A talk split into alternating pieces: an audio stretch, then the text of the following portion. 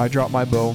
I had a 10 millimeter in my pack, so I reached around in my holster underneath my arm, had my 10 millimeter ready. Uh, my buddy Mike had a 45, uh, and then Cody, my buddy behind me, all he had was his bow. So he knocked an arrow, and the three of us were in there, standing there in a triangle. And you could, I, we could just, we were just waiting because this bear was coming right at us, and uh, all of a sudden I could see the silhouette of his head come through, it was nothing short of 10 paces, that brown bear, and we figured him to be at least a nine foot brown bear uh, coming to us. So, um, yeah, it was, uh, I would say, one of the most nerve wracking times I've ever been in, uh, in, in the woods. Um, I was shaking and my heart didn't stop racing for 30 minutes after that.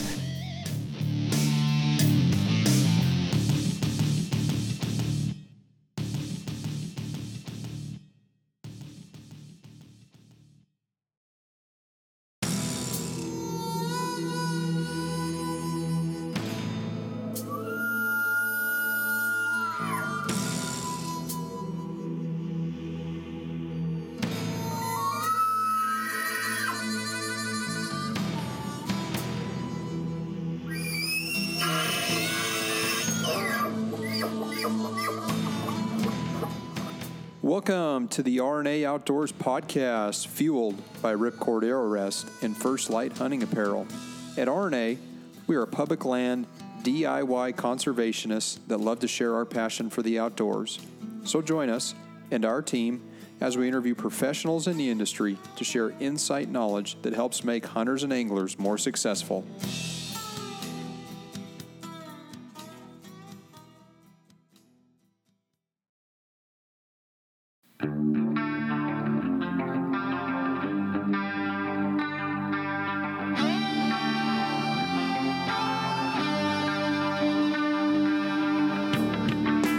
Hey, listeners, subscribers, and fellow outdoorsmen and women.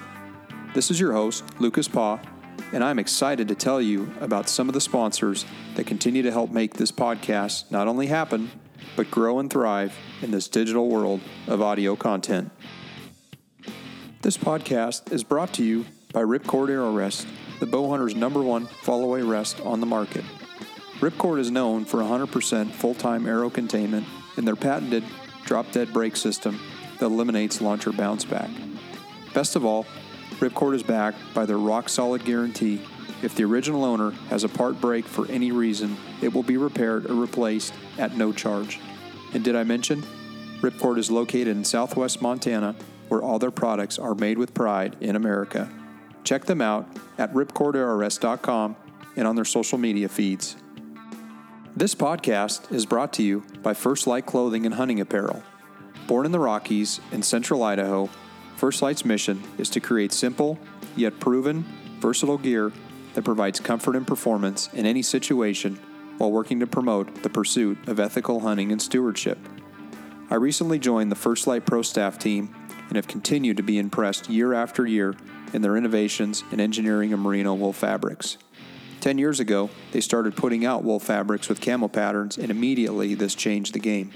Since then, they offer multiple layering systems and kits in various proprietary patterns and continue to raise the bar with their competition. Find them online at firstlite.com or under their social media feeds. Go farther, stay longer.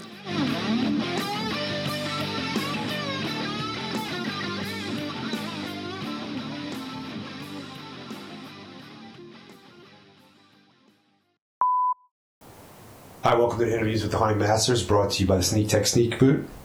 Uh, today we're gonna do a little recap of the season, little uh, storytelling session with my uh, with my buddy Lucas Paul. and uh, Lucas runs a podcast, uh, RNA Outdoors. Um, so he's uh, he's no stranger to the podcasting. So what's going on, man? How you doing, John? Good talking to you, man. How you doing? Oh, I'm um, like I said a little bit earlier here when we right before we got on. I, I'm a little beat up. Yeah. Just- I went I went sheep hunting for I was only there for four days, but um, it was a lot of uh, getting up really, really, really early because we were staying pretty far, like almost two hours from Okay. where we were hunting.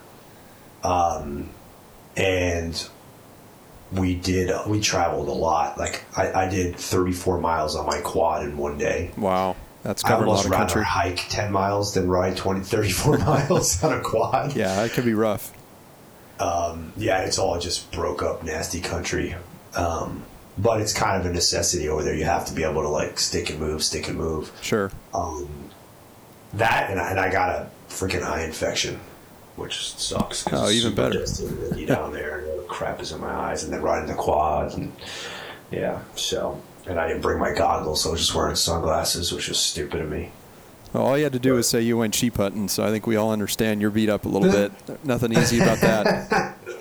You know what? I, honestly, desert sheep hunting isn't really.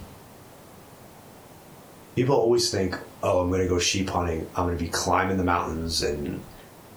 And the way Arizona is mostly, it's all these sky islands. Sure. You know these mountains that are, uh, you know, just seem to jet up from the the flats, and you kind of just keep driving around the mountain and glassing up. Yeah, when you find a sheep, you're going after it. But I was just a spotter, so I wasn't climbing shit. Yeah. No, for But- sure. Yeah, so it, Well, that's wasn't, awesome. it wasn't too it wasn't too physically demanding. Just more mentally. Just I had that that same tag two years ago, and um, I had a completely different experience. Plus, I I mean I scouted a lot more. So Sure. um, my cousin Anthony, unfortunately, um, he doesn't have the, the time off and, and, and whatever, and the freedom to go um, and, and and do the scouting. So he only got down there once, I think, maybe twice, and uh, really didn't turn much up. So he was kind of relying on me and all.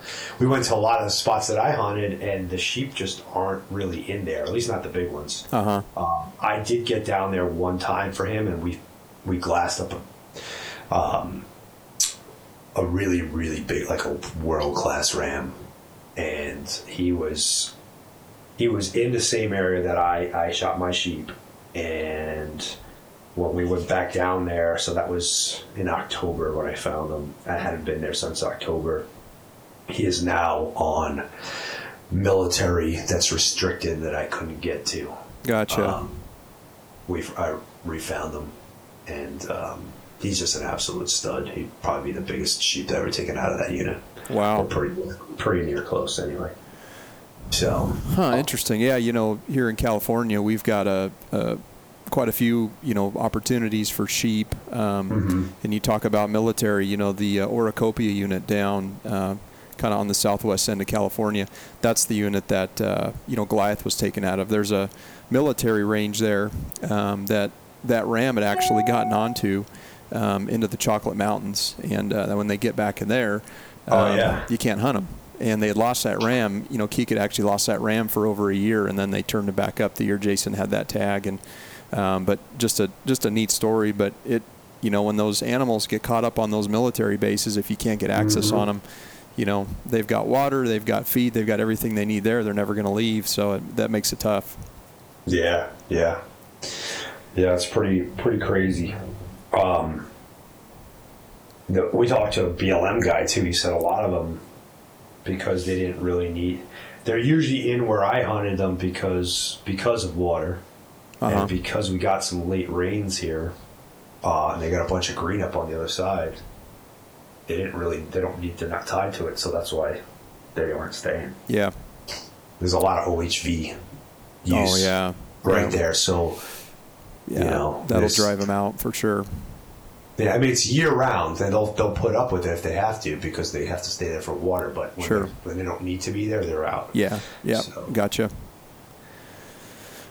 Well, So cool, you man. Had a pretty uh, pretty busy hunting season so far. Yeah, yeah. This year was uh, nothing short of a marathon, if you, if you want to call it that. Um, you know, just I guess tell listeners a little bit about myself. Yeah. So you were saying I do host a, a podcast, RNA Outdoors. We've been doing it um, just under three years now. So it's been fun to uh, you know you know catch up with people in the industry and, and talk about hunting, talk about you know a lot of different types of things that that we all love to do.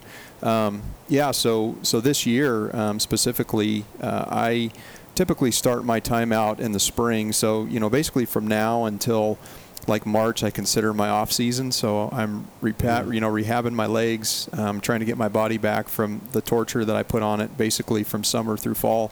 Uh, but here in California, you know, the beauty of California is is there's a lot of species to hunt here in California.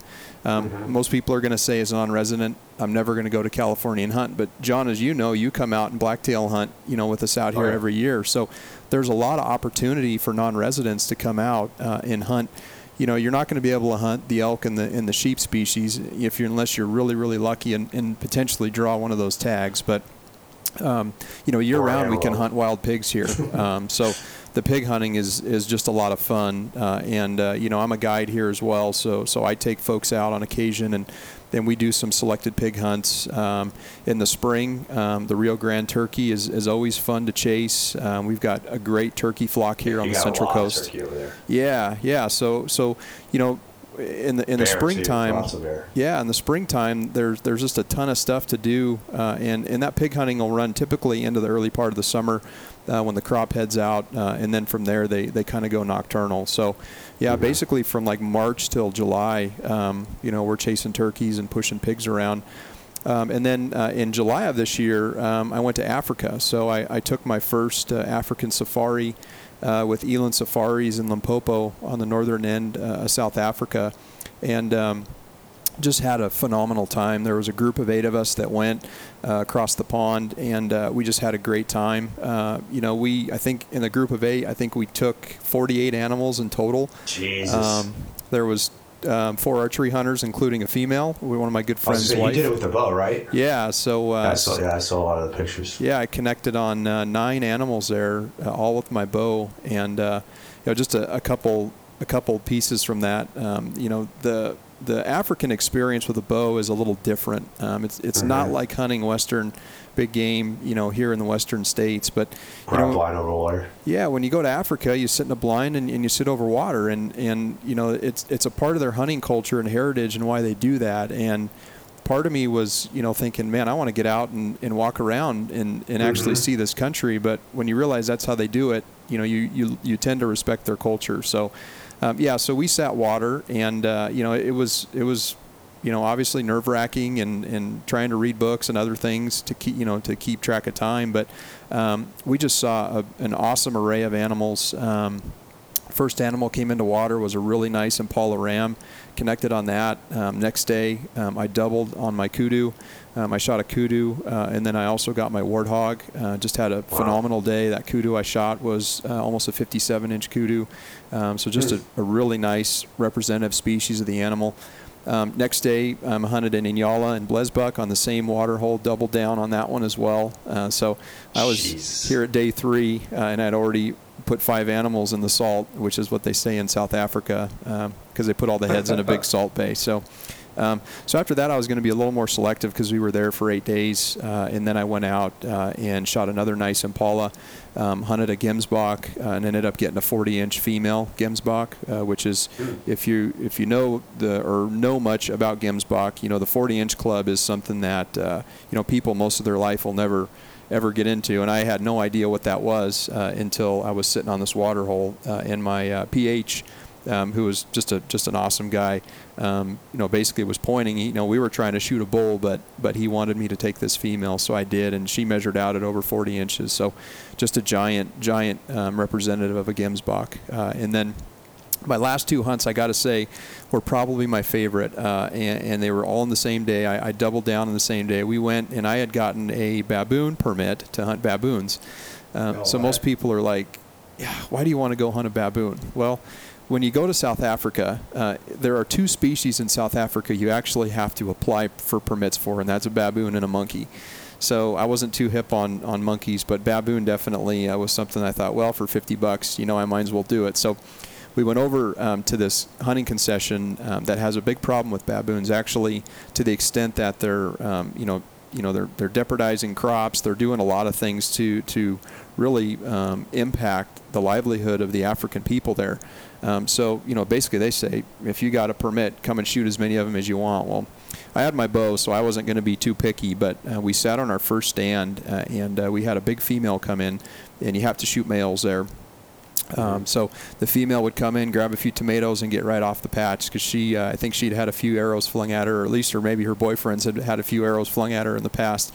Um, and then we heard uh, just a shriek, shrill, just really loud kind of squeal uh, in, in the bush, and this big male baboon came walking out. Uh, and he walked right in. And the funny thing about them is, is they're very skittish. Um, so when you sit uh, in a blind, uh, you know, we were sitting over water in a, in a tomato pile. Um, they can see everything. So we're in black in the in the, in the shooting lane. And the actual blind was so small um, that you literally, I basically almost had to take my stabilizer off because you have to get so close to make sure, you know, you don't hit the actual blind when you're shooting. But um, I had this baboon come in. He came right in to about 30 yards, uh, and he was sitting there. Uh, and I was just had just had enough angle, um, and I shot, and I put one right through his shoulder, uh, and just piled him up. And I, I don't know why it was one of my favorite hunts, but um, they had never had anyone take a baboon with a bow um, in their concession. Uh, so, you know, when I told them I was doing that, they were thinking, well, it, it can be done, but you know, we've never had anybody do it. Uh, we've had people try, so I thought that was pretty cool uh, to do that. Uh, and then my last hunt that I did uh, was an evening hunt, uh, and it was for a steenbok. So the the steenbok, Okay. like the dik dik, they're a they're a small antelope species. Uh, you know, they average anywhere from 12 to 15 pounds full size, right? Uh, and uh, so we went out in the evening uh, and did a night hunt uh, with a spotlight. And again, I, I, I took my bow, and they're saying, well, you know, we, we have definitely never taken anyone out at night to try to shoot something with a bow. I said, well, you know, that just makes me even more motivated uh, to go out and do exactly. that, right? Challenge accepted. Exactly. So, so we go out. We start turning up quite a few rams. Um, and the the funny thing about the steenbok is, is is they are nocturnal species, so they're out all the way through the night.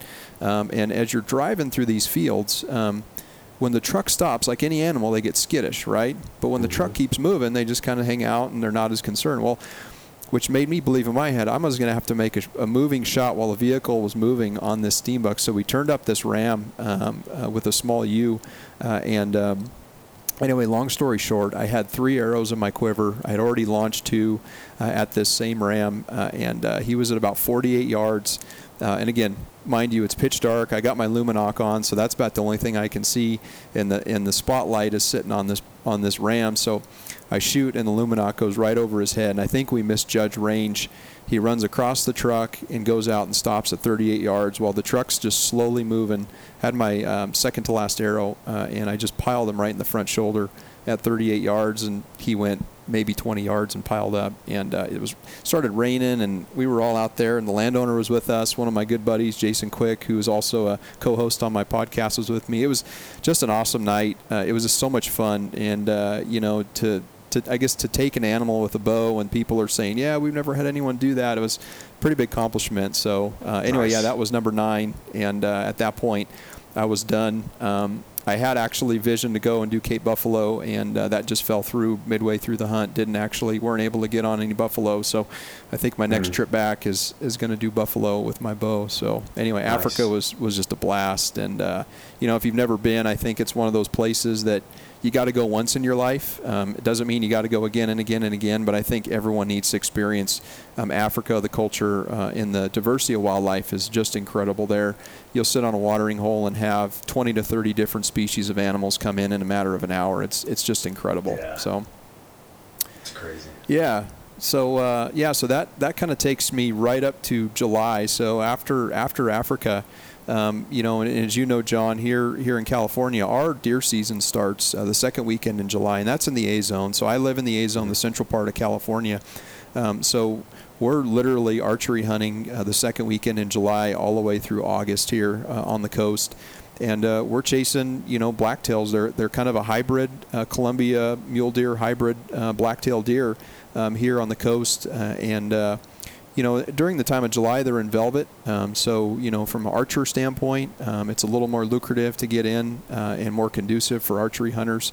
Um, you know, and in, in the last few years, uh, it's been great. The, we've had good rain, we've had good feed, so the crop of deer um, have been really good. Um, this last year, I hunted um, for, um, I think I hunted, I put it down on the calendar, I think I hunted for 27 days after the same buck. Um, it was a nice three by three, uh, and on that last day, I, I arrowed him. He was in velvet. I was watching him from velvet.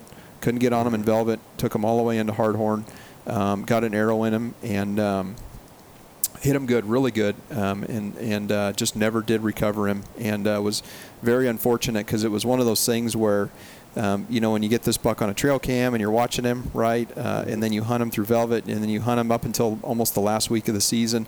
Finally, get an opportunity, uh, and I thought I hit him really good, and I, I, I think I may have hit him a little high, um, and just didn't get him recovered. Um, you know, it was kind of bittersweet at the end that I didn't end up tagging him, but it was definitely a, a fun chase during that time. So.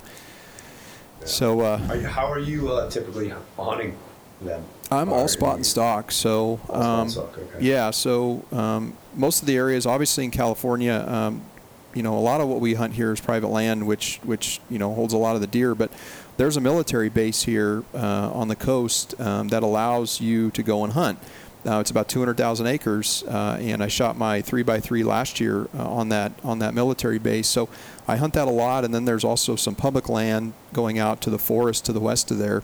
Um, that holds a lot of deer as well. So I, I stick to that area and uh, I hunt that um, pretty hard. I'm out there, you know, basically all summer scouting, um, you know, looking at putting trail cams up, trying to find turn up deer, uh, and uh, just go places that you know no one else is going to go. And you know that's the one thing about California. There's a lot of people that, that like to hunt. They just don't really hunt like Western big game, right? They don't get off the roads. Right. Um, they drive the roads. They may get out a little bit and take a little walk, but really all you got to do is get off the beaten path a little bit on some of that public land, and, and you'll turn up some good deer. So Nice. yeah.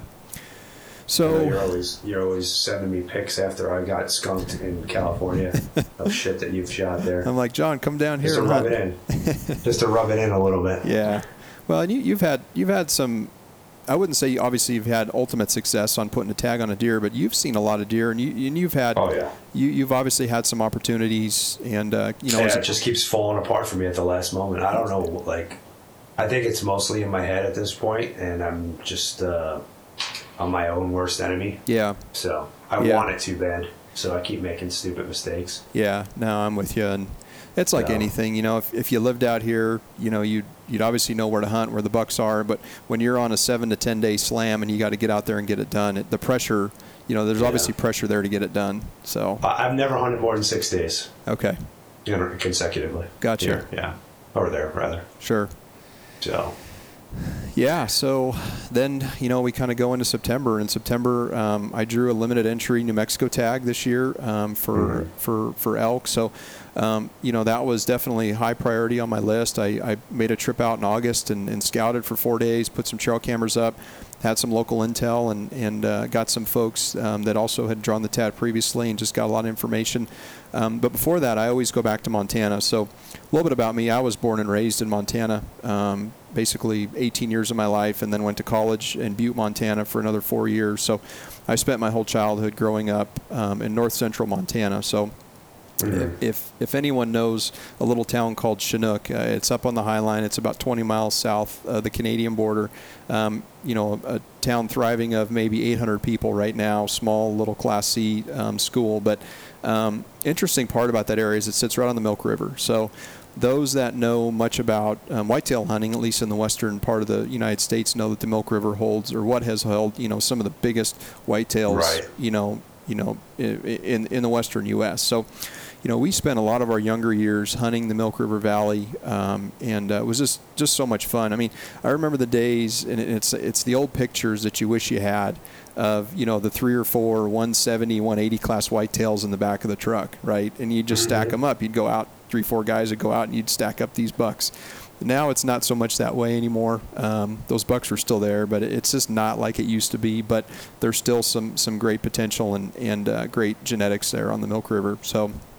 Yeah, so I go back every year, um, visit my family, and when I do that, um, I I take part uh, in that native non-resident program Montana does. Um, so if if you were born in Montana, um, did your hunter safety there, and you have um, a relative, which my mom and my brother both live there, um, you can go Mhm. back and basically hunt uh, at just over resident rates. So it makes sense to That's go back cool. and, and do my elk and, and my deer hunt. So I went back in September uh, and archery hunted, uh, and um, you know we just had a great time. Again, um, there's a group of about seven or eight of us um, that kind of hook up, and you know some have to work during the week, some come out during the week, but I'm there kind of on a seven day, seven to eight day deal. Uh, and uh, we hunted our hearts out. Um, I did get an arrow and a really nice six point um, this year uh, and tracked him for basically that day. Got on blood the next day.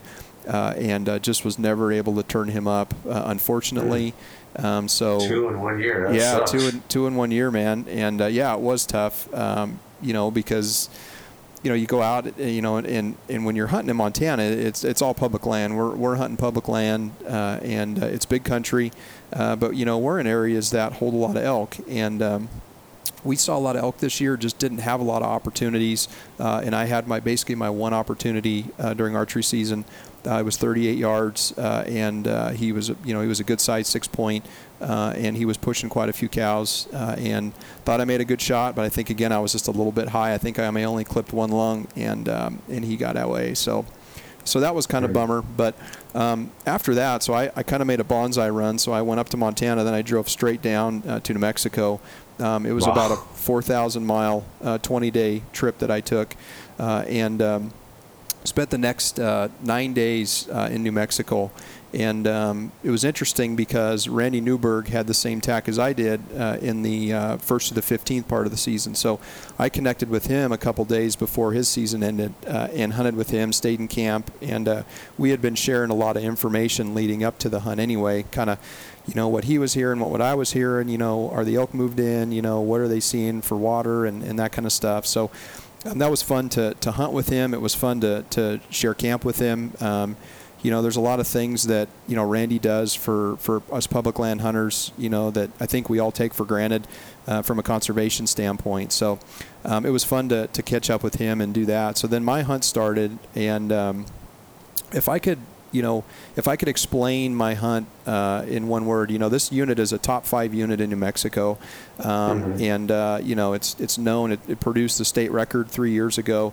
Um, it's known for having big bulls, and uh, you know, I was just disappointed, uh, unfortunately, and, and I wasn't disappointed to the fact that I didn't see elk every day um, I was into you know bulls morning and evening. Um, bugling was just off the hook, so I had the tag from the uh, 15th to the 24th of September. That the better part of it, yeah. Yeah, so um, you know the elk were really quiet during Randy's hunt, but when it was like it was like a light switch went off on the 15th. Yeah. Every single night, um, I was woken up at 2 a.m. by bulls just screaming their lungs out, um, and uh, it was just unfortunate because I never saw one bull over 300 inches, and Yeah. I wasn't there to shoot a raghorn. Now, you know, hindsight looking back, I could have shot a raghorn. I, I could have shot some smaller five points, but um, I was there, you know, to try to find, you know, a bull that I wouldn't find probably in any other unit, and um, just never found that bull. And unfortunately, didn't even draw my bow back uh, in in eight days there, nine days including a travel day. Um, but still, um, I had two of my good buddies there for a portion of it, and then I hunted solo by myself uh, for the next five days. And um, again, wasn't a lack of trying or a lack of effort or a lack of elk. It was just didn't see anything that I got excited about, and um, Mm. packed up my camp on the last day uh, and drove home. So anyway, again, that hunt wasn't measured by you know tagging. Uh, I think it was still success, and I would definitely try to draw that tag again if I could. Um, just again, uh, was was just not overly. Um, you know, excited about uh, how that hunt ended, but it was still a lot of fun. So, so yeah, Yeah. so September was was a busy month for me, for sure. Yeah, it was. Yeah. Cool. So, and then um, a trip that you know something that uh, I've been wanting to do my whole life, and my brother and I have been talking about it, and uh, we just happened to get an opportunity. Um, Austin Atkinson uh, reached out to me last year uh, and said, you know, hey, you know, we do this hunt on Kodiak Island. You know, we take eight to ten guys. Is this something that you'd be interested in? And I was like, uh, yeah, very interested in. So. Um, I um, I got you know Alison and I got in contact and um, so so you know of course we booked that. My brother and I ended up doing that hunt and one of my um, childhood best friends, um, a buddy of mine who's just a avid bow hunter, went and we did Kodiak Island and um, probably one of the highlights of my year was that hunt. Um, for a lot of different reasons. One, because I think Kodiak Island is just a special place. Um, You know, if, if you've never been there, this is again another bucket list item. Um, Yeah, you know, bucket list for me. yeah, I mean, most people will never be able to afford to hunt a brown bear on that island, but um, to go and hunt deer on that island, you know, you can get up to three deer tags. They're, you know, three to four hundred dollars a piece, and It's all DIY. It's all public land. Um, you use a charter service. They'll they'll skiff you out onto the island, and then you go and you hunt like you know how to hunt, right? And uh, Right. that was the fun of it. Uh, was the fact that we spent, um, you know, seven days on that island catching a bunch of halibut. Um, there was 10 of us on the boat. I think we shot 15 or 16 bucks. Um, and the funny thing was, is um, we had gone basically six days, and everyone had shot a deer but me. Um, but I was bow hunting, so um, you know, bow hunting the island is is interesting um, because. Um, you know that island uh, is very dense, and what I mean by dense is is, is when you get inland more in the bay areas, um, and we were actually in and out of Larsen Bay. It was kind of the area that we were geographically in. Um, that island is, is is just so thick with alders uh, and Devil's Club and that muskeg, and you will spend three to four hours just to gain a thousand to fifteen hundred feet elevation. It it's just Yeah. unbelievable, and you can't explain it. You can't explain it unless you do it. Um, but once you get above that that scrub, oh, just that scrubby um, alder stuff, and you get up into that uh, more greener, flatter area, it's it's some of the most amazing country in the world. Um, you know, you see mountain goats. Um, one of the guys in our group had a, a mountain caribou tag. He shot a he shot a mountain caribou, um, Oh, and then yeah, and it, it's just beautiful there. So the last day, I got to tell this story uh, because up until that point we had seen ten brown bears, and um, we Wow. didn't have any. I would say close encounters. Uh, one day we had one at about 90 yards. Uh, we had pushed out of the alders, and he kind of came around, and I ranged him at about 90 yards. So, uh, but the last day um, I had not shot a deer yet, uh, and it was it was it was kind of like one of those days. It was like D-Day, right? You just you got to get it done. Mhm. And um, so I went in and uh, with with uh, my good buddy Cody, who was one of my childhood best friends, and then another guy named Mike, uh, who was in our hunting group as well. And um, we got up on the island and we started glassing up. We started seeing deer immediately. And I was sitting there and I had my binoculars on my tripod and I was looking at this three-point buck. Uh, and I was thinking, you know, trying to figure out what way's the wind going, how are we going to get on this deer. And just to my left, probably at about, I would say maybe 50 yards, um, you start to hear kind of the alders kind of cracking a little bit and moving. Oh. So I turn over and I look, and my buddy Cody goes, "Yeah, I think there's some deer off to our left here." So, so I turn around and I look, and of course, when you start to see alders that are eight to ten feet tall laying over, um, you Mm. realize that's probably not, uh, you know, 180, 200 pound uh, Sitka blacktail deer. So.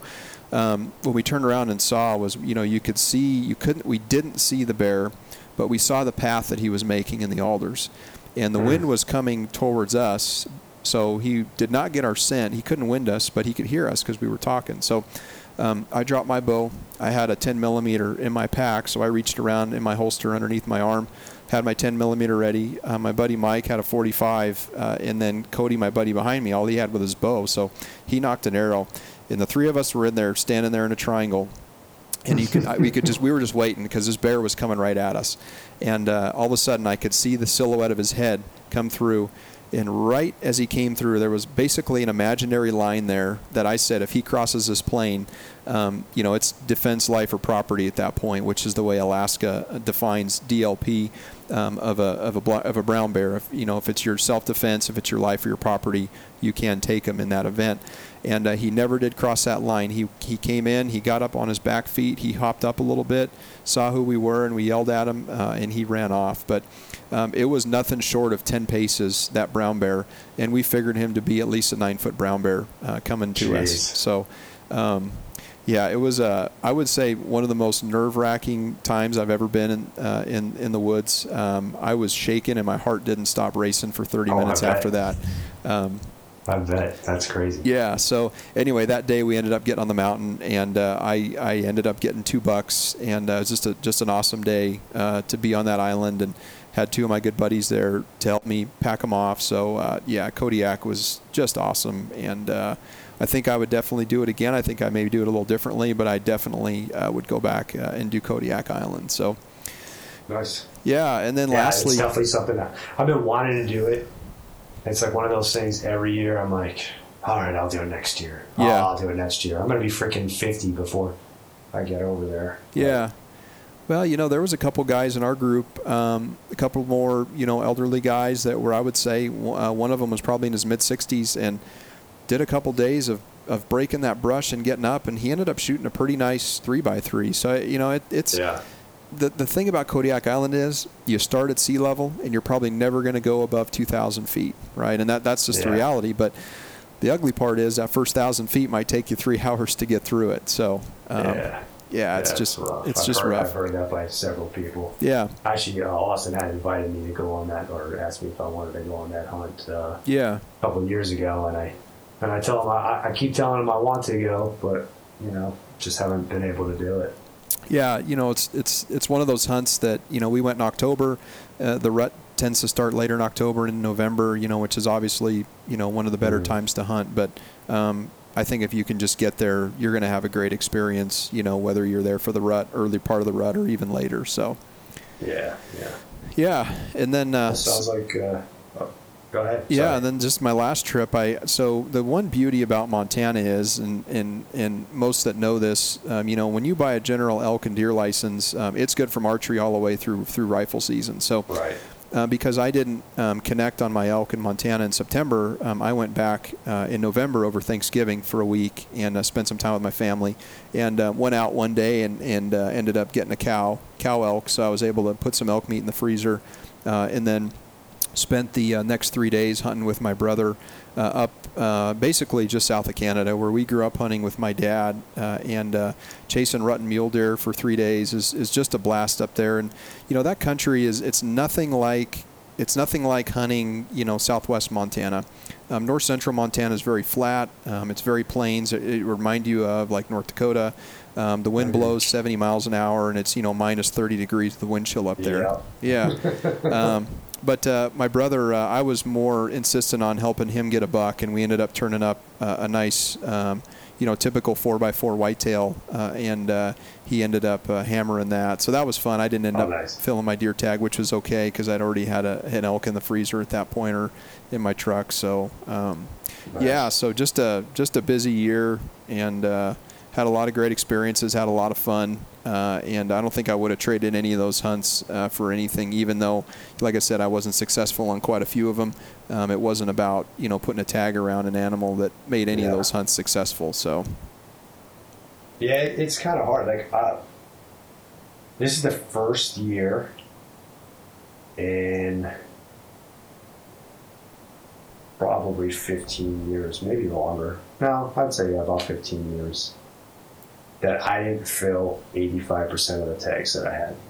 really, I've been 85% average or better. Yeah. wow, I've had, I've had a stellar, stellar run, that's awesome. and And you're doing what, like double-edged ten to sword, twelve you know, hunts a year, right? Aren't you? what's that? You're doing like ten to twelve or fifteen like hunts a year, right? about- I'd say, well, the last few years since I had my son, it's been about seven to ten. Okay. But uh, prior to that, it was ten to twelve. Yeah, Yeah. yeah. So, um, yeah, I've managed to uh, to fill a lot of tags, and it's kind of a double edged sword because you're like, oh well, you know, look at all the success you had, blah blah blah. I've been feeling like garbage this year because of that. I'm like, did I lose my did I lose my mojo? Did I lose a step? You know, am I Sure. getting you know, I mean I'm not old old, I'm only forty two. But you know, it's like am I am I just not cut out for this shit anymore? Yeah. I don't know, you know. You start doubting yourself, it's kind of a shitty feeling. Like um I guess when you, you get used to a certain level of of uh, performance and so certain level of success, you, you know, you expect it to be that way all the time. Yeah. I, I, would, I guess I would imagine like a you know a quarterback who's had a freaking amazing season, an amazing uh, career, then have a really shitty season, and Yeah. you know you start, oh, should I freaking ri- retire? Should I put it up? You know? Yeah. It almost becomes an expectation, right? Yeah, yeah. I mean, I've been feeling like that because like, I started off the year. Well, I mean, I, if you count hunting here in January and February, so I didn't get barely any time to hunt for myself in January uh, for deer in Arizona. Um, I was busy helping other people. I got maybe I think three full days of hunting myself. I, I think I went on three or four stalks. Um,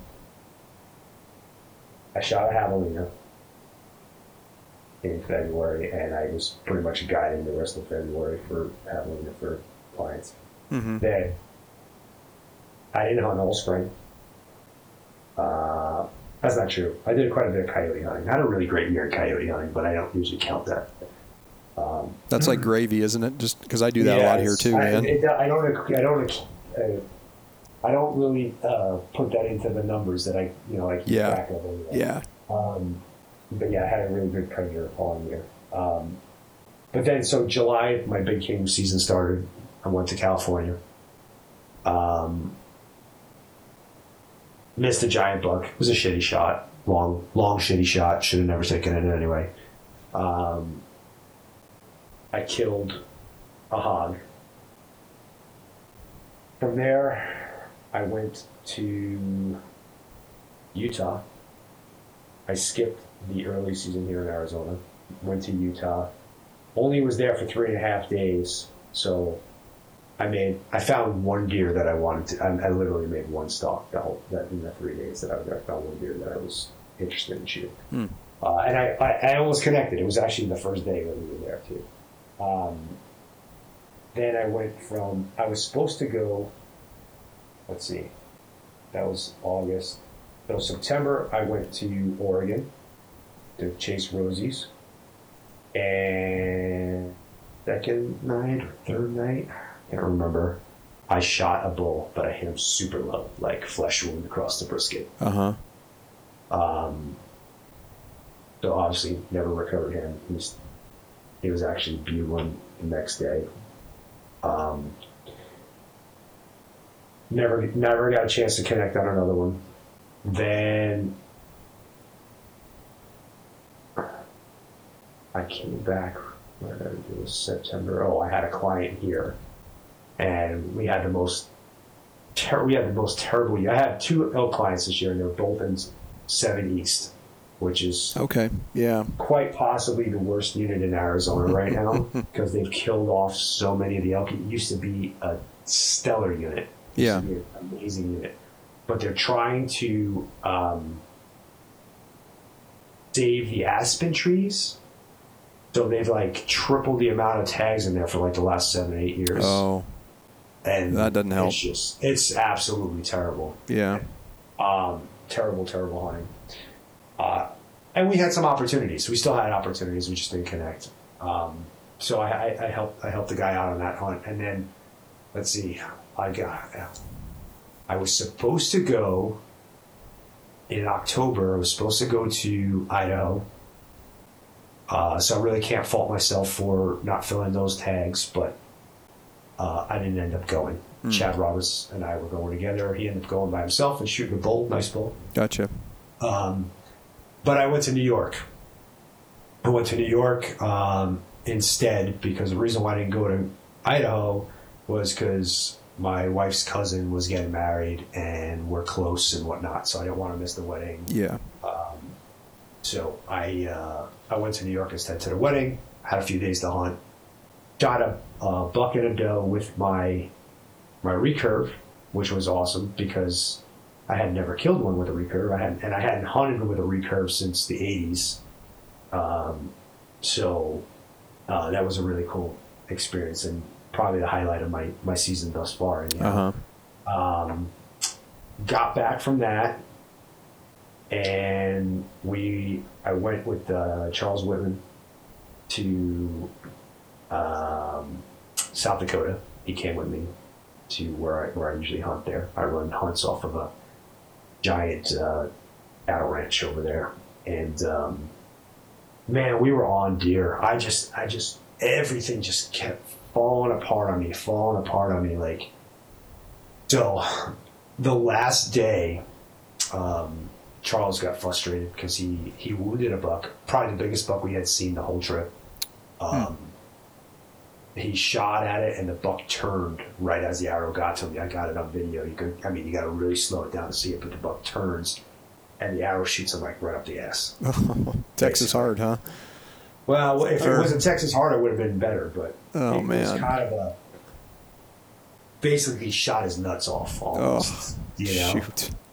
yeah. Um, anyway, we refound the we refound the buck, um, and I stalked him into about 15 yards, and he was just about to shoot him, and the buck just jumps up and whirls out of there. We never found him again. Mm. I was Henry, so I don't know if he's dead. I don't know. Yeah. He was bleeding a lot, you know. So I don't, I don't know. But so we never recovered that anyway. So Charles got frustrated because he had wounded that big ass buck, and he just had so many opportunities and didn't capitalize. He ends up shooting a like a little forky horn the last morning. So now it's the last afternoon. I still haven't killed anything. I've, I've, uh, I've managed to shoot a yucca uh, instead of a deer. on the only time I pulled my bow back. Um, I, I was like, ah, I could sneak, I could sneak it past this yucca, and I didn't. I hit the damn yucca. Um, anyway, so last night I'm like, we're gonna go hunt this different area. There's this, there's this, um, it's like creek bottom, and it's just open plains. It's completely different than what we've been hunting all all uh, week long. We were hunting these cedar breaks before that, so now it's just just wide open plains. And I had an opportunity in there the year before, and I said, "Well, I know what these deer do. They're all bedded in this creek bottom here, and then right before you know the evening, they start filtering out of this thing, and they come up onto these fields, and then outside of the property, there's winter wheat and and uh, alfalfa and all this other stuff. They're going to those those areas, you know. So I'm gonna ambush. I'm like, I'm gonna set myself up in this spot. I know this really good spot in the creek bottom. Sure shit, I get there at like noon. Just got done packing his deer out. Got there about noon. I said, "All right, you guys go, you know, glass around, whatever. Here's the radio. Contact me if you guys find something that's in a good spot for me to stalk. But I'm gonna go sit down here till the night." And it's like 10 degrees. It's blowing like 20 miles an hour. Freaking cold as shit. I'm all bundled up like the Stay Puft Marshmallow Man. I got my my Sitka puffy on with a jet stream over it. Yeah, multiple layers. and like three layers of freaking base layers and, and puffy pants and all this stuff. And I'm just sitting there like, you know, looking like the guy from uh, Christmas Story. You know? but uh, so I'm, I'm, I'm, I, in this, it's basically like a, like a little cut that feeds down into this creek bottom. So I'm sitting in this cut, so I have the um, the terrain is blocking where the the view from where the deer were coming from, basically.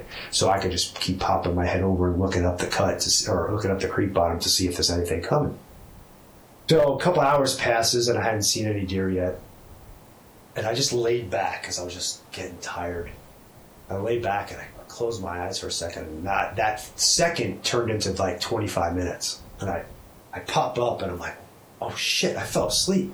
and I and I'm like, oh my god! I look down at my, my phone. I'm like, oh shit, it's like 3:30. You know, the deer are moving. Yeah, for sure. Prime I time. Pop, pop my head over, and there's four does right across like a hundred yards from me. And I'm looking at the does, and I look down, and there's this giant buck. Oh my god! He probably not score wise, he wouldn't be the biggest buck, but he wide, wider than anything I've ever shot in my life. Probably 32, maybe 34, just laid out. Just Wow. wide. Wow. But he was cranked blood, so he probably would have scored, you know, maybe I don't know, 180 ish. That's a good deer right there. Oh yeah, is a hell of a good deer. Um, just dark chocolate horns, and he's and he's closer to me. But I'm thinking to myself, shit, these these does are up on the side of the hill, and he's down in the bottom. Like he's gonna go up to them does. He's looking at him. I'm like, I start willing him. I'm like, come on, come this way, buddy. You want to come this way? Sure shit. He starts walking my way. And I'm like, okay, he's going to get to this spot and I'm going to have a 65, 70 yard shot. I'm just going to, I'm just going to send it, you know? Anyway, he starts getting right about the part where he's going to come through this opening where I'm going to be able to shoot him. He's kind of like stops and then he turns and he comes towards me. So he's coming towards me, but I can't shoot him because I got a bush in my way and it's like a cut bank mm-hmm. that I'm in. So the closer he gets, the less and less of his body I see. Now all I see is antlers walking. And he's probably only like 40 yards from me. But all I could see is the tips of his antlers. Below me were these like willows or alders or I don't even know what the hell they are, but these little sapling trees basically. And I I had originally sat up here because I saw some rubs on it. I said if a buck comes down this, he's gonna stop and rub on this shit before he heads out to the field. Mm-hmm. Sure as shit, he came right to those right to those you know saplings, and he starts rubbing the sapling. I could see the tree just going back and forth like that. So I drew back and I come over the top of the, the cut bank, and he's right there, 30 yards, and I can't shoot him because the tree, he decided to go around the other side, and he's facing right at me, and the tree's between me and him. So I'm at full draw for two minutes. I'm starting to shake. Yeah. And uh, he's and he's just beating the shit out of his tree, beating the shit out of his tree, and he never gives me a shot. So I let down and I sit back down. And I'm just sitting there watching the tree do this back and forth, swaying back and forth for at least 10 minutes. He beat up the same tree for about 10 minutes. So I'm just sitting there watching the tree, and all of a sudden I hear something over my left shoulder. And I'm like, what the fuck is that? And I kind of turn my head a little bit, and I can see ears coming over the bank. This, those four does fed up over to me, and they hmm. were five, five yards. five yards from me. The doe pops her head over, and she's looking right at me, and she's, you know, she's trying to figure what I, have, you know, bobbing her head, bobbing her head, trying to figure out what's going on right there. I'm just frozen solid. He's still beating the shit out of the tree, has no clue. He's looking, she's looking at me, she's looking at me, and I'm like, now, this has all gone down. I am freezing at this point. I'm starting to shake because I'm, I can't control my like I'm so cold. Yeah. I'm starting Core to body temps it. down.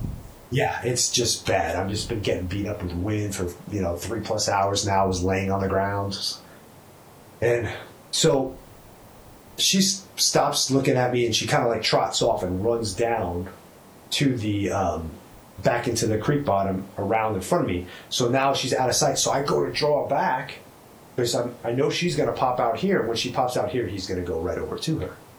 I'm thinking in my head, I can't get my freaking draw, my bow drawn back. I'm so cold You're that I'm cold. shaking so much, and I got Ugh. so much shit on. I'm trying to muscle it over, muscle it over, muscle it over, and I can't do it. Four times I tried. Now she's in front of me, and she stopped and she's looking back at me, and I don't want to draw back with her looking at me. And I'm like, fuck, you know, if she busts, he's gonna probably run with her, and I, I probably should have just, you know, sky one of Sure. those, you know, crazy sky draws and just got drawn back, and when he popped out and shoot him, you know, hindsight's twenty twenty. I can hear him breathing, and he's lip curling, and I can hear him like moaning. Like I don't know if you ever hear heard a freaking uh, when they're like lip curling and stuff. Yeah. and Yeah. That sound they make. what- Yep. yeah, I can hear him doing that. I'm like, son of a bitch. And he steps out at like 20 yards and he's looking right at her, you know, and he's just kicking his head back, sniffing the air. And now I'm just frozen. I'm, now I'm like, shit, if I try to draw back now, I'm screwed. But maybe he'll just keep walking and I could get a quartering shot out of him, you know? He turns and he looks right at me, looks at her, looks at me, looks at her, and then he takes off running. Ugh. So now, I now I jump up and I do a sky draw, and I guess I, because I could get drawn back now because I'm not trying to do like a nice slow concealed draw. Um, he jumps up and drops, trots up the, the hill across from me, across the creek bottom, and I, I had ranged over there a bunch of times, and I'm like, okay, he's at 80 yards, and I shot at 80, and it went right between, you know, right under his legs, Ugh. like so close that he jumped straight up. Uh huh. He was probably at 90, you know, or Wow. 87 or something like that, and uh, he took off, and that was my that was my only solid opportunity, and I was like, oh my god, I cannot believe that happened to me. I'm like, you know, I, I've never I've never had that happen. Sure.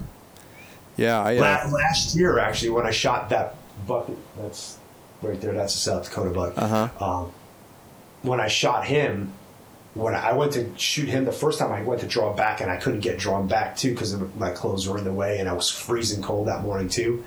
But I wasn't in a, in a real. I was in an awkward position, and then once I got on my knees, I was really easy. It was easy for me to draw back, and I shot him at seventy five yards. But wow. uh, yeah, it was just oh, it was just heartbreaking because he was such a cool buck, man. He was such a cool buck. Yeah. Uh, when I was uh, when I was in Montana on my uh, archery elk hunt, um, we we generally elk hunt the same area every year, and we we see deer up there, but never anything of any you know quality you know trophy class size or anything. But this year there was a band of five bucks running together. One was a had a triple fork. He was a I think a seven by six, typical mule deer, and then there was a four by four, really boxy frame, probably 26, 27 wide, really deep forks. I put them in the 170 to 180 class range, um, and you just never see deer of that caliber uh, in this area that we elk hunt. So it was an afternoon. We were coming back from our morning hunt and uh, had glassed up these deer. I'm like, well, I'm going to go put a stock on this buck. He was bedded in sage. I had no idea. I looped around. I got above him at 60 yards uh, and was just sitting there waiting for him to make a move. Probably was sitting there for probably 30 minutes. Uh, all my buddies were down below videoing it because the buck was actually um, more, you know, attuned to my buddies down below than that he didn't even know I was there. And Right. I start slowly stalking in a little closer to see if I could cut the distance. And there was two other bucks, a fork, and that big triple fork was off to my right. They got up. I mm-hmm. didn't even see them in the sage. They popped up and alerted me. So I turn around, I look at them, and I see that triple fork, and I'm like, man, he's a nice buck too. So I range him. He was at like 80 something. So I was already set at 65 because I knew the sage that that 4x4 was sitting under. I went and I adjusted my, my sight to 85, and I went to draw back on that one, and that 4x4 stands up and turns around and looks at me. And I, when I realized how big he was, I went back to my bow and I tried to get back to 65. And by that time, I went to draw and, and he busted out. And uh, I still have faint nightmares about that buck That's running away because you just, you know, it's it, it's that typical um, seeing them go over the skyline and how really big they are, and then they just kind of go over and down. It was that it was that same thing. And That's why just I like, freaking oh, hate sliders, man. I know. Fucking hate them. yeah, I hate them. They're, to me, I hear more stories like you just told me, or the ones where, oh shit, I forgot to freaking adjust and I shot Yeah. them or shot under them. yeah, Then that, and then the other thing, it's just a license for you to want to shoot further. it is. You know, ah, I could dial her up to 120. We'll Yep. make the shot. yeah, I no, make it all the time in the backyard. you're but- right. Yeah, Yeah, and- I just I, I'm so I'm against sliders. I think they're great for 3D shoots. you know, Yeah. but Yeah, I've, I've been shooting that option sight um, that Option Archery puts out, and I've I've Mm-hmm. had that sight for years, and I I knew Dan when he was a trophy taker, and and um, I I've had a lot of success using that sight. I mean, I I generally don't ever use my fixed pins. I'm typically always on my slider, uh, and I and for the most part, I mean, my tape goes out to 110, my bubble shoots at 120. Um, I won't shoot that far because I know if I'm at 120, I can get to 80, and if I'm at 80, I can probably get to 60. So um, I'm going to always try to work my way in to where I know I feel, um, you know, comfortable, ethically um, to take the shot. But um, you know, if but I have a sight that can shoot 120, I'm shooting 120. yeah, well, and, That's me. That's tell why you, I don't. I mean, if, if I've got a place where I can't cut the distance and I'm at 100, I'm gonna let it fly if it's the if it's the right shot, right? And I and I'll, I'll have no problem doing that. But if I know I can try to get closer, I'm gonna I'm gonna always try to get closer if I can and and cut some of the margin for error out um, if Yeah. possible. But um, yeah, they are they are finicky, and, and that's I've, I've had that happen a couple times, and you know that's just a part of hunting. You know, it's it's it's that's why we do it because we love it. But um, you know, there, all that equipment out there is, is only as good as we know how to operate it and use it. So, yeah. Wow, that's a cool story, man. yeah, it was, it was it was rough. I'll tell you what. Um, so what? After that, I've I've just I haven't hunted for myself since then. Um, I I went uh, hunting with a fellow Californian uh, that I took on a late season archery hunt here, also in that same unit, Seven East. Okay. And I swear to God, man, uh, I used to see 50 to, you know, 50 to 80 elk in a day. Wow. And I think the seven days we were there, no, five, excuse me, five days, five days. It was a five day hunt. Five days of hunting, we seen five bulls and 12 cows. Jeez.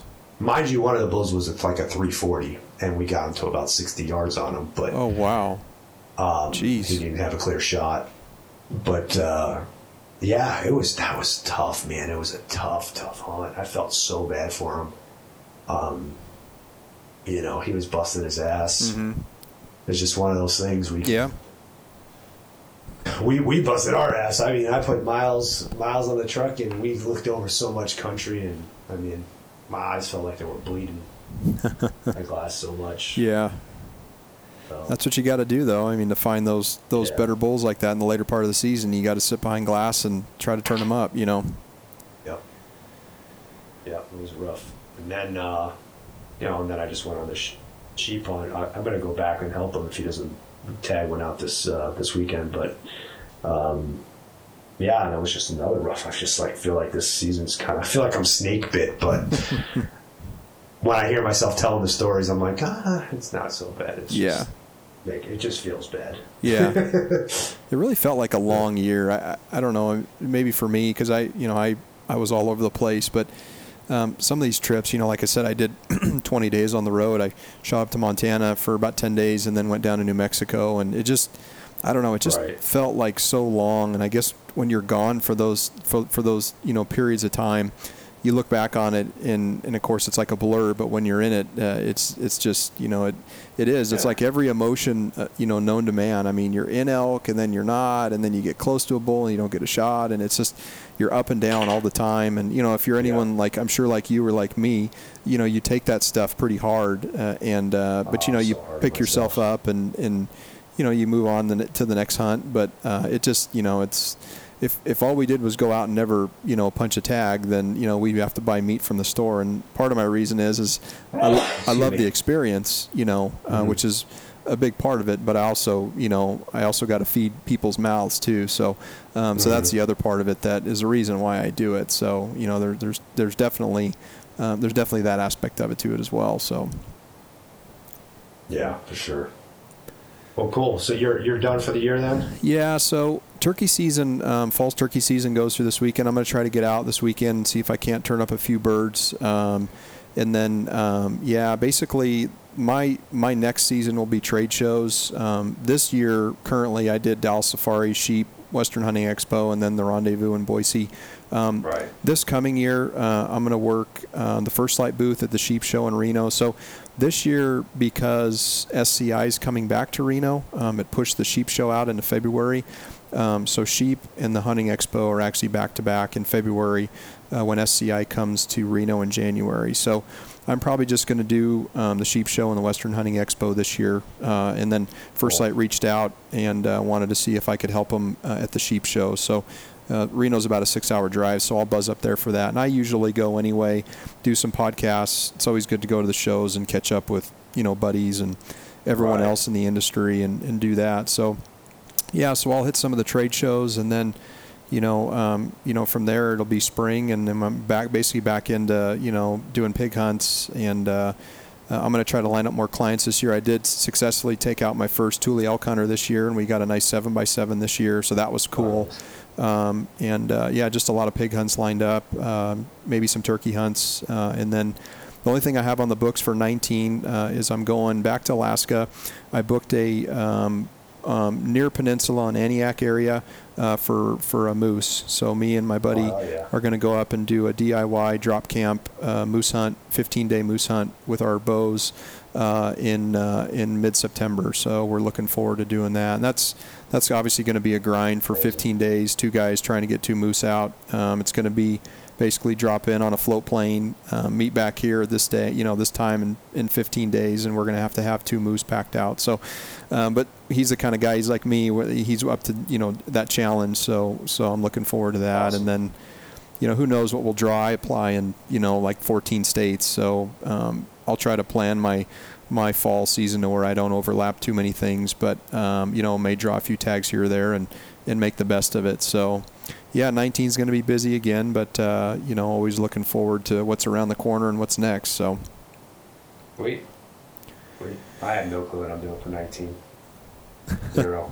I still got quite a bit of hunting though, so yeah, for sure. actually my, my hunting gets better now. yeah, I mean, I sheep gotta and deer and deer here in Arizona for the next two months. yep, So, um, and and do quite a bit of javelina hunting, which I always love doing. It's fun. It's a good time of year to be out there and nothing else going on. I don't Yeah. feel like I'm taken away from anything else. so, yeah, yeah. Sweet. Well, cool, man. I'm glad we finally got together. You and I have been talking about doing a podcast together for like two years. I know, I know. It's it's always crazy just trying to align schedules. You know, you'd think you'd be able to cut an hour out of your schedule to do it, and it's just it is. It's tough. We're, we all lead busy Yeah. lives, so Well, good deal, Yeah. man. I uh, wish you luck on your turkey hunts there, and I'll Yeah. probably see you at the Western Expo. I'm probably not going to go to anything else this year. I got way too much shit going on, and we're already like booking up for next year, so I don't really need to go and do any like sales stuff. Sure. You know. Yeah. You know, Um, that's a that's such a great show. I, when I think about all the trade shows, you know, the reason I like that show. I mean, the sheep sheep show's a great show too, but it's a, it, it's a niche group, right? And and sheep Yeah. hunters are, you know, they're extreme. They're extreme. They're they're different than the safari club guys. The safari club guys are typically, you know, they have a lot of money and they like to go do, you know, international hunts, which is cool, you know, which is nothing wrong with that. But what I like about the Western Hunting Expo is it's just Western big game, right? And of course, Yep. you got the shot the five dollar tags, uh, and all the vendors Yep. are there. All you know, all the names are there, and it's just a great show. Salt Lake always hosts a, a really great, great forum there, so um, I enjoy that show. I think you and I connected a little bit last year as well uh, at that Yep. show and just hooked up a little bit. So, yeah, that's a that's a great show. Cool, man. Well, I look forward to seeing you there. Yeah. And, uh, good luck. We'll talk soon. Yeah, sounds good. Just uh, one last thing, just a plug for, Sure. for my for my podcast. So, um, you know, you can find it uh, RNA Outdoors. I'm on iTunes. I'm on uh, Podbean. Um, so you can find it um, also uh, on Stitcher as well. So, um, you know, some you know, take a look, subscribe. Uh, I'll probably release this one along with you. I'm trying to record it as well. Uh, and then we've got all the social media outlets. You can find us. Uh, it's either RNA Outdoors or RNA stands for Rod and Arrow Outdoors. Um, so you can find it there. Uh, and uh, yeah, check us out. And if you like what you hear, you know, subscribe. And you know, we usually release one to two a month. I don't really set any type of format, but um, I can't crank them out quite like you do, John. But um, uh, but I do try to, to do you know at least a couple a month and get them out there and, and keep people you know somewhat interested in what, what we've got going on. So Nice. Yeah, keep doing what you're doing. yeah, You're doing a good job with it. yeah, I enjoy. I enjoy your podcast. yeah, I guess. I guess if you're going to put this on yours, I might as well plug mine as well. Yeah. If you guys want to check out my podcast and you're a fan of uh, of Lucas's, it's uh, interview, interviews with the hunting masters, and yeah, pretty much find me anything. I'm on seriously every player there is. So, um, yeah, check it out.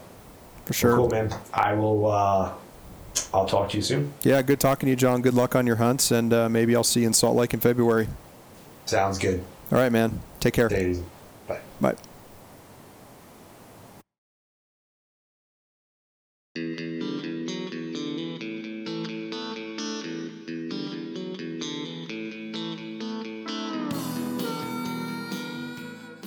Hey everyone, this is Lucas Paw, host of the RNA Outdoors podcast.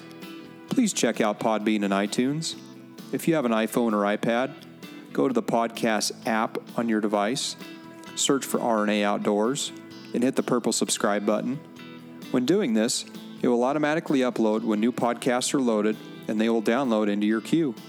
For Android users, you can access the podcast through Podbean, Stitcher, or use our website www.rnaoutdoors.com forward slash podcast. In addition, under the RNA Outdoors podcast channel, please leave a review and a five star rating. These reviews help boost our popularity and outreach. You can also follow us on our social media outlets Twitter at RNA Outdoors, Facebook, RNA Outdoors, and Instagram, Rod and Arrow Outdoors. All links are in the show notes as well. If you like what you've heard, we hope you'll pass along our channel to your friends and colleagues. Keep up the good fight. We cannot sit by and watch the public lands devoted to wildlife protection wither away. There's simply too much at stake. Make your voice heard, speak up, and get involved with conservation efforts, and know that every little bit helps. As we say on the mountain, go farther, stay longer.